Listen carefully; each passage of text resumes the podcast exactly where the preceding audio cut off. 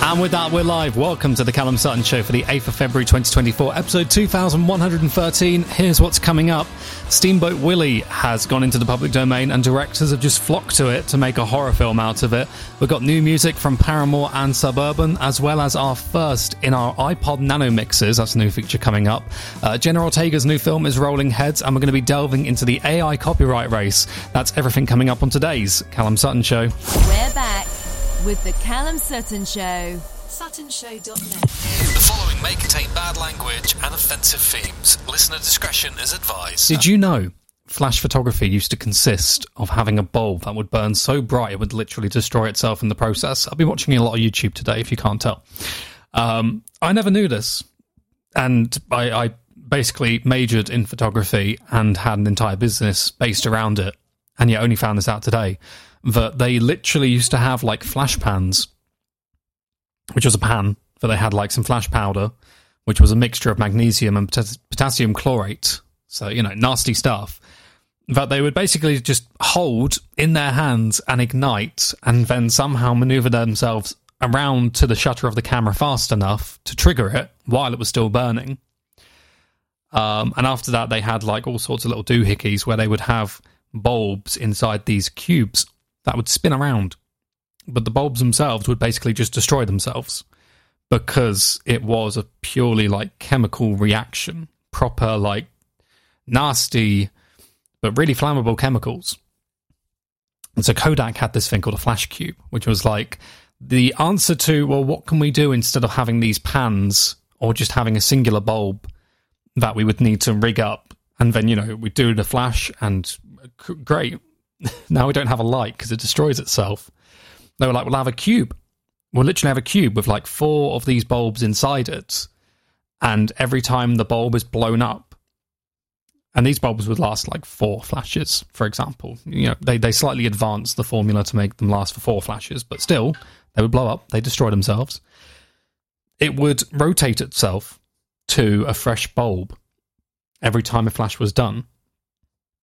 Before that, it was like an extreme sport. Like, they would have these flash pans that they would go ahead, ignite, and then maneuver themselves around to the camera fast enough to actually be able to use it. And in the process, they would need to make sure that they didn't set fire to themselves, didn't set fire to the talent, didn't set fire to the set, all sorts of stuff. And then afterwards, they would need to try not to set fire to the bin because, you know, you have to dispose of it somehow. But once it's flashed, it's obviously burning red hot. So in in all of this, it's a game of hot potato with with the camera flash. You're like, well, what do I do with it now? It's burning in my hands. My hand hurts. I can't put it in the bin because it'll set the place on fire. And I think there was a scene in Shrek where they show a flash pan being used, and I love shit like that. Where just casually in a film or a TV series, they'll just nonchalantly add stuff in that most people will never understand but they'll keep it true to history somehow, or just use it as some kind of reference. So I love stuff like that. Um, and it's one of those things where it's like, yeah, like I said, I basically had a business based around photography. I really want to get back into it. The thing is, there's never any places to actually do it. You know, I take my camera out like quite often, and it will either be my DSLR which is kind of like, yeah, you go into a forest and take some photos of trees. What else is there to do? Because everything else is like incredibly. It, it might just be my lifestyle that I'm talking about here. Any proper photo opportunities I have, I'm either working or it's so out of nowhere that I don't have anything with me to do, uh, you know, a proper proper photo session with as such. And you you know, usually it's quite wobbly as well. By the end of it, you just got all these shaky shots because um, that's what happens when you take too many shots. But um, yeah. wow, I'm really, really got a toad in my throat there. Um, Want to get back into it. I feel like there was, yeah, there was this thing called Guru Shots, which I was on for a while, which kind of pushes you. It gives you inspiration as to where you can kind of go to do photography. And so me and Henry and Capri were using it. and it's like everyone's kind of invited to the party there. You can be a phone photographer, you can be a professional DSLR photographer, and Guru Shots will literally just spit competitions at you in a very Duolingo style way. It'll be like, right, do these, and then you can move on to the next level and kind of, you know, compete in the big leagues. And it was good because we used it during the pandemic when when there was plenty of time and it was just easy to kind of get in the car and just go to some random place. And it would be like, well, we need to get, you know, water reflections. We're going to do this shot with long exposure. We're going to get some night sky stuff in here. We're going to do all sorts of stuff. And it was, you know, proper, proper pushed you as an artist to go and do things that you hadn't done before. Even if they weren't purely your ideas, they were still ideas spawn ideas, more or less. You know, inspiration spawns inspiration. If you don't have inspiration there in the first place, it can be very difficult to be ins- inspired by yourself to do other things. And so I think Guru Shots might be something that I'll want to have a look at again because it kind of pushes you to also find the beauty in things that aren't difficult to get to. You know, just everyday things that you might find in your house is always going to be something that you can kind of use. And so, yeah, I kind of like, kind of like the idea of being able to go out and do all of these sorts of things but also maybe try and find things inside the house I can just practice my photography on. Although I feel like I might have run out in some ways. I, I had a um it was like a, a crystal ball kind of thing that I was messing around with for a couple of days. This is years ago. And that's kind of like the extent that you get to when you constantly do photography. You eventually are like, well, I can't do this and that again. I can't just, you know, for most um, really white teenager girls, um, it would be like taking photos of their feet and horses and stuff like that, and it pretty much just ends there. Um, and and similarly for not completely professional photographers, you do this and that, you do your longer exposure shots, and then it's kind of like, well, what do I do now? You know, where where can I expand from here? Uh, coming up next, we'll be talking about Steamboat Willie became public domain. Lot, I guess a lot of Disney stuff is going to be becoming uh, public domain over the next couple of years because we've kind of hit the epitaph, as it were. Um, it's actually a little known secret that Cinderella used to be a photographer. Um, she was quite a hopeful one. I mean, she always knew her prince would come someday. The Callum Sutton Show.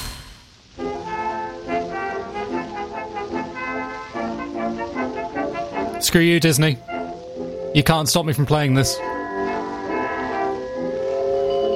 That's right. Uh, Mickey Mouse. Well, the first Mickey Mouse uh, animation is now in the public domain. I mean, it was actually in the public domain at the start of the year, but I kind of forgot to talk about this. to try to beat the record of the Robert. Lee. Just So, Steamboat Willie is now in the public domain. First, there was Winnie the Pooh, Blood and Honey. Now, get ready for the Steamboat Willie horror films. Apparently, there's two of them in production at the moment, or getting ready for production at the moment. Um, yeah, this is this is crazy because it's kind of like it, it's very, in my eyes, it's kind of like a lost footage kind of thing. You know these copy pastas that you find online, or I think they call them spooky pastas now, scary pasta. I don't know. Um, this sort of like lost footage thing, which I'm going to attach to Steamboat Willie because if they're doing a horror version, it's going to be very much like that. It's it's subverting something that has existed for God knows how long. I mean, this is 1928, so how many years is that? I'm not good with maths. uh, 96 years, I guess. Yeah, let's go with that. We'll, we'll come back to my math skills in just a moment. Um, yeah, when that's existed so long, it, it's going to have a very lost footage kind of feel to it when eventually the horror films come out. Because one of them's beginning production in September, the other one's beginning just spring, vague spring. And you kind of like see a lot of these copy pastas with like his lost episodes from Nickelodeon back in the day kind of thing. Um, does anybody remember? That's a, that's a very popular one. Does anybody remember like this thing that aired in the 90s and then just like really fucking scary descriptions of it. Something completely normal. Like I have one myself. I remember there was like this animation with toys that ripped themselves apart. It was fucking weird. They ripped themselves apart and they basically traded body parts. And I know full well that it did actually exist on Nickelodeon. And I saw it as a kid and it scarred me for life. I can't remember what the name of it was though. That there was another one with like a burger joint, a bunch of guys running a burger joint, and on one of the episodes, the guy got rejected by a girl or something, and just stuck his hands into a deep fryer. Lots of creepy shit. You see a lot of creepy shit in children's TV, sometimes more than you do in adult TV. Maybe not so much these days, but definitely back in the early 2000s, it was just rife. It was like everything was its own version of a horror story.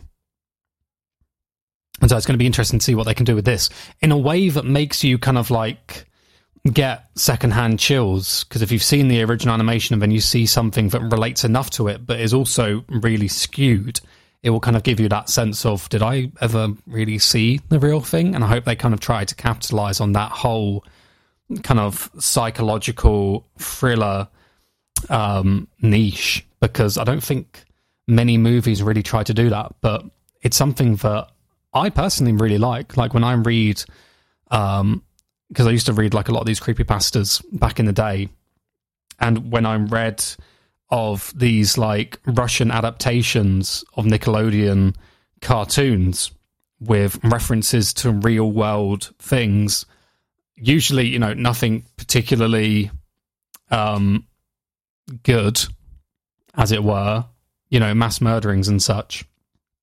That freaks the shit out of you. That really does freak the shit out of you when when you kind of like get that skewed perception. So I'm hoping they try to capitalize on that somehow and skew the perception rather than creating something entirely brand new. Um, but yeah, I'm, I'm guessing Minnie's probably not going to be involved in this one. I don't know. It just seems too dark. If they're going to do a Steamboat Willie kind of thing, if they're going to get Minnie involved, that seems like a bit of something a bit too dark.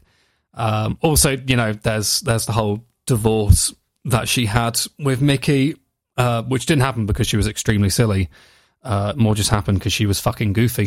This is the Callum Sutton Show From Opposition Studios. Doing quick catch ups. Uh, the minimum unit price for alcohol in Scotland is to be raised from 50 to 65p. It has been announced. Deputy First Minister Shona Robison announced the plan on Thursday in a statement to Holyrood. This means shops in Scotland will not be able to sell a bottle of wine for less than £6.9 which is going to be a problem for Tesco Club card holders. Uh, Scotland was the first country in the world to set a minimum price for alcoholic drinks. And this is surprising to say the least. I mean, Scotland's the only place where it's common commonplace to uh, grab a pint on the way home. Or, so they say. I'm not too sure if that's entirely true in this day and age, but certainly it was weird because I was watching a TikTok video. I mean, it was it was an old like I think it was um, uh, Talkback Thames interview from like the 70s, or whenever it became illegal to drive a car drunk, there was an interview from the news where people were like, basically, you know, posed by the interviewer. The question was, what are you going to do in reaction to this? Like, it's becoming illegal to drink and drive, all of that sort of stuff. And you had a very even divide between some people who were like, well, if it's becoming illegal, I'll just stop drinking and driving then. And then there was the other half that were like, well, I've been driving fine the entire time and I feel no reason to stop. And it was like, really? This this used to happen? And it was very bizarre because you you could see elements of the same people we see today in those people back then. You know, the stereotypes of the um kind of what's it called? Self not self-absorbed but um I'll, I'll come back to that word. I'll think of it at some point. You you could see the elements of the people that we know today in those people from like back in the 50s and 60s those who were obedient those who weren't. The karens as it were were were very much alive and well back then and apparently they really loved to drink drive. Um also restaurants owned by some of the UK's best known chefs have been cloned as part of an emerging identity theft scam. Uh, Heston Blumenthal, Yotam Ottolenghi, and the Ritz have all been targeted by fraudsters who then open bank accounts and apply for loans. More than 750 fake firms have been registered, often with misspelt names, in the last six weeks. And this brings us back to also the time that Microsoft got massively scammed, but more or less by themselves. People were sending in like fake invoices for work that they had never done with them. And because the accounting team at Microsoft was so, you know, frizzled and busy all the time, they would just accept the invoices and be like, right, we'll just pay that out. And so, you know, these people were making like tons of money off the back of Microsoft just by claiming that they had done work for them, which I think is brilliant in some ways. People are also rolling their heads over Jenna Ortega's uh, brand new film, Miller's Girl, with Martin Freeman. They're saying that the one scene that, you know, where they had a bit of steamy, saucy times uh, was somehow scarring. They're basically saying that, like, Jenna Ortega is a kid and the the scene was very creepy, and that they felt like a distaste towards it. They were going to write a really angry letter on an old school typewriter that goes ping, and it's kind of like, okay, a, she's not a kid, she's an adult, grow the fuck up, and b, it's supposed to be creepy. It's a film, motherfucker. That's the whole point of it. That's that's yeah. It, it's about an initiator Martin Freeman literally plays like an initiator in it who's turned on by the aesthetic of in in this case Wednesday Addams because she looks very similar in the movie. It's got that very kind of like gothic vibe to her in the movie as well. And so clearly he's following a million nerds online and very much enjoying that aesthetic. And Snapchat is planning to lay off about 10% of its employees as the company continues to struggle with declines in the digital advertising market. Seriously, is it anything to do with the fact that they mostly rely on porn stars? Like, I cannot go on Snapchat without my fucking feed just filling up with grotesque, horrendous, horrible stuff. I'm going to write a letter with an angry typewriter. Because every single fucking time I go on Snapchat, you can't find anything inspirational, educational, or well, I guess to a certain extent you can find something entertaining on there, but you can't find the other two because Snapchat relies on OnlyFans influencers to kind of do all of their kind of like news and story stuff. And it's kind of like, well, I wonder why the whole advertising effort is kind of failing. If if that's what you're using, that's yeah. Not many people are going to want to flock to this. Does JME need to tell you another lesson? He did it back in the day by saying that, you know, rappers can't just be people who walk around with guns because record labels aren't really into criminals. Now, do we need to tell Snapchat that having porn stars be their like number one source of revenue maybe doesn't work if you're not actually in the porn world? Because, you know, the people advertising Finish dishwasher soap don't want it right next to an image of boobs.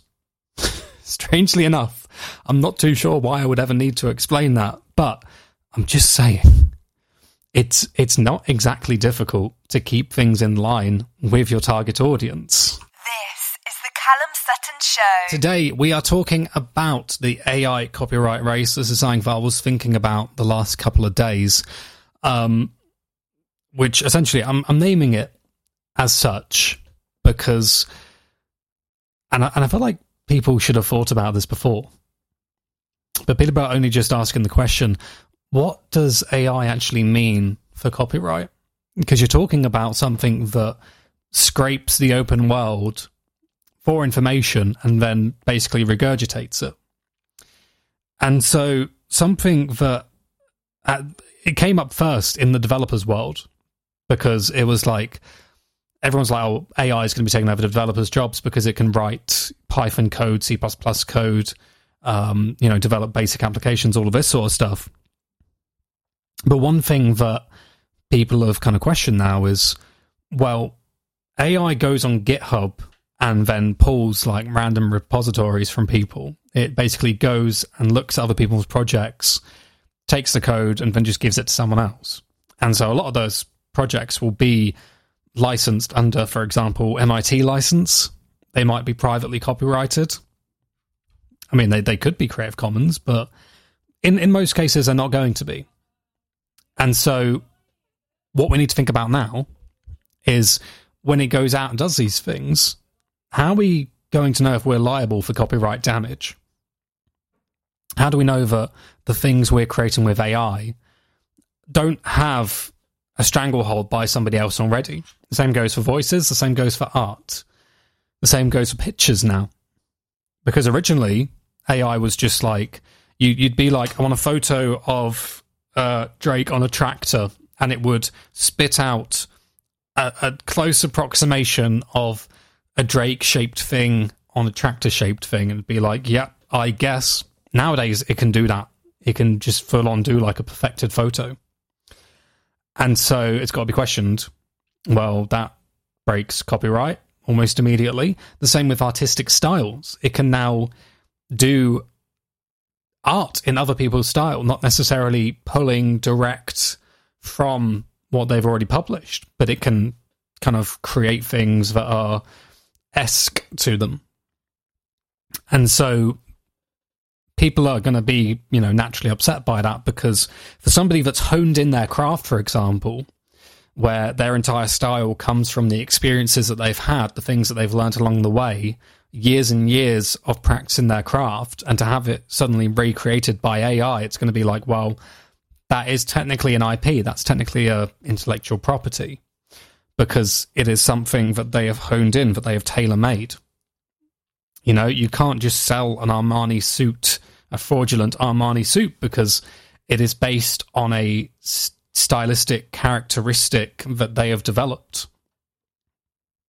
Even if it doesn't have the name in it, they can still say that certain features are characteristic of things that they make, like double stitch lapels. There's all sorts of places where this becomes a legitimate concern. The most the most common at the moment is just development simply because it is so much harder to work out where code has come from because you can't recognize the characteristic of a piece of code. While if it was to spit out a piece of music, it would be pretty pretty you could you could be pretty quick in actually guessing where it came from, if not knowing full well where it came from.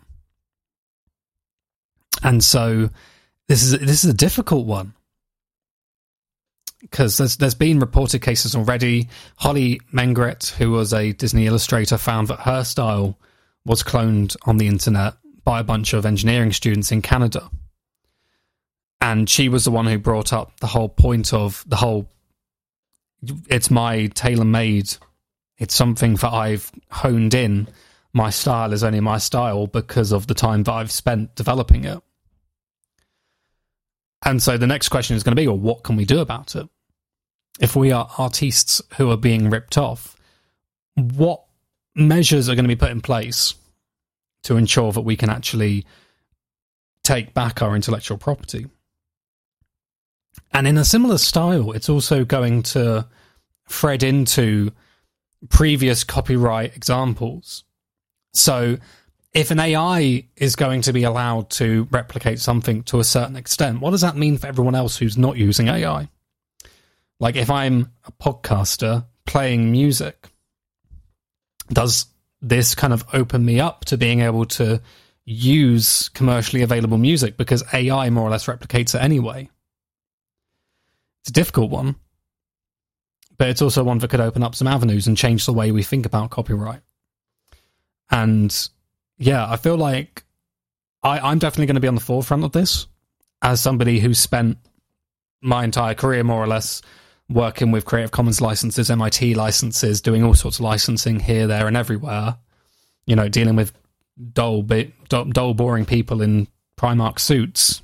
Hello, PRS and people in, in the UK. Love you guys. you don't make my life difficult at all.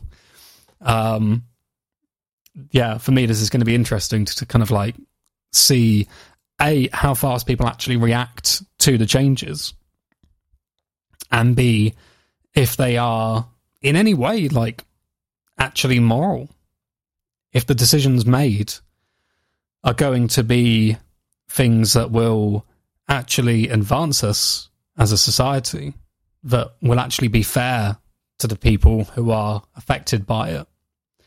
Because because it's weird, must be weird, super weird for like you know voiceovers to hear their voice being used without their permission. For musicians to hear their vocals, their songs adapted, not by real people, and you can very often tell when it's a real person and when it's AI, because AI has a certain level of perfection that doesn't feel right. It's one of those weird things. Although very much documented in the past, we all know what that's all about. You know, imperfection breeds perfection, as it were. So it's going to be interesting. And I'd like to hear your thoughts as well. SuttonShow.net, where I'll be writing an article on it.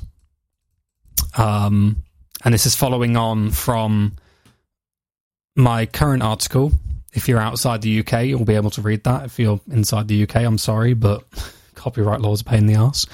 Um, relating to Google Play services having control over everyone. Um, this will very much be leading into that same argument. Because to a certain extent, AI could actually free us. We just have to use it in the right ways. You imagine if AI was applicable to the open source community, for example, if AI could check through code for us and ensure that everything's being done in a moral and ethically correct way. It's all about just making sure that we actually make the right decisions, make sure that people are prioritized, not companies, not entities, because that's what it's always about, isn't it?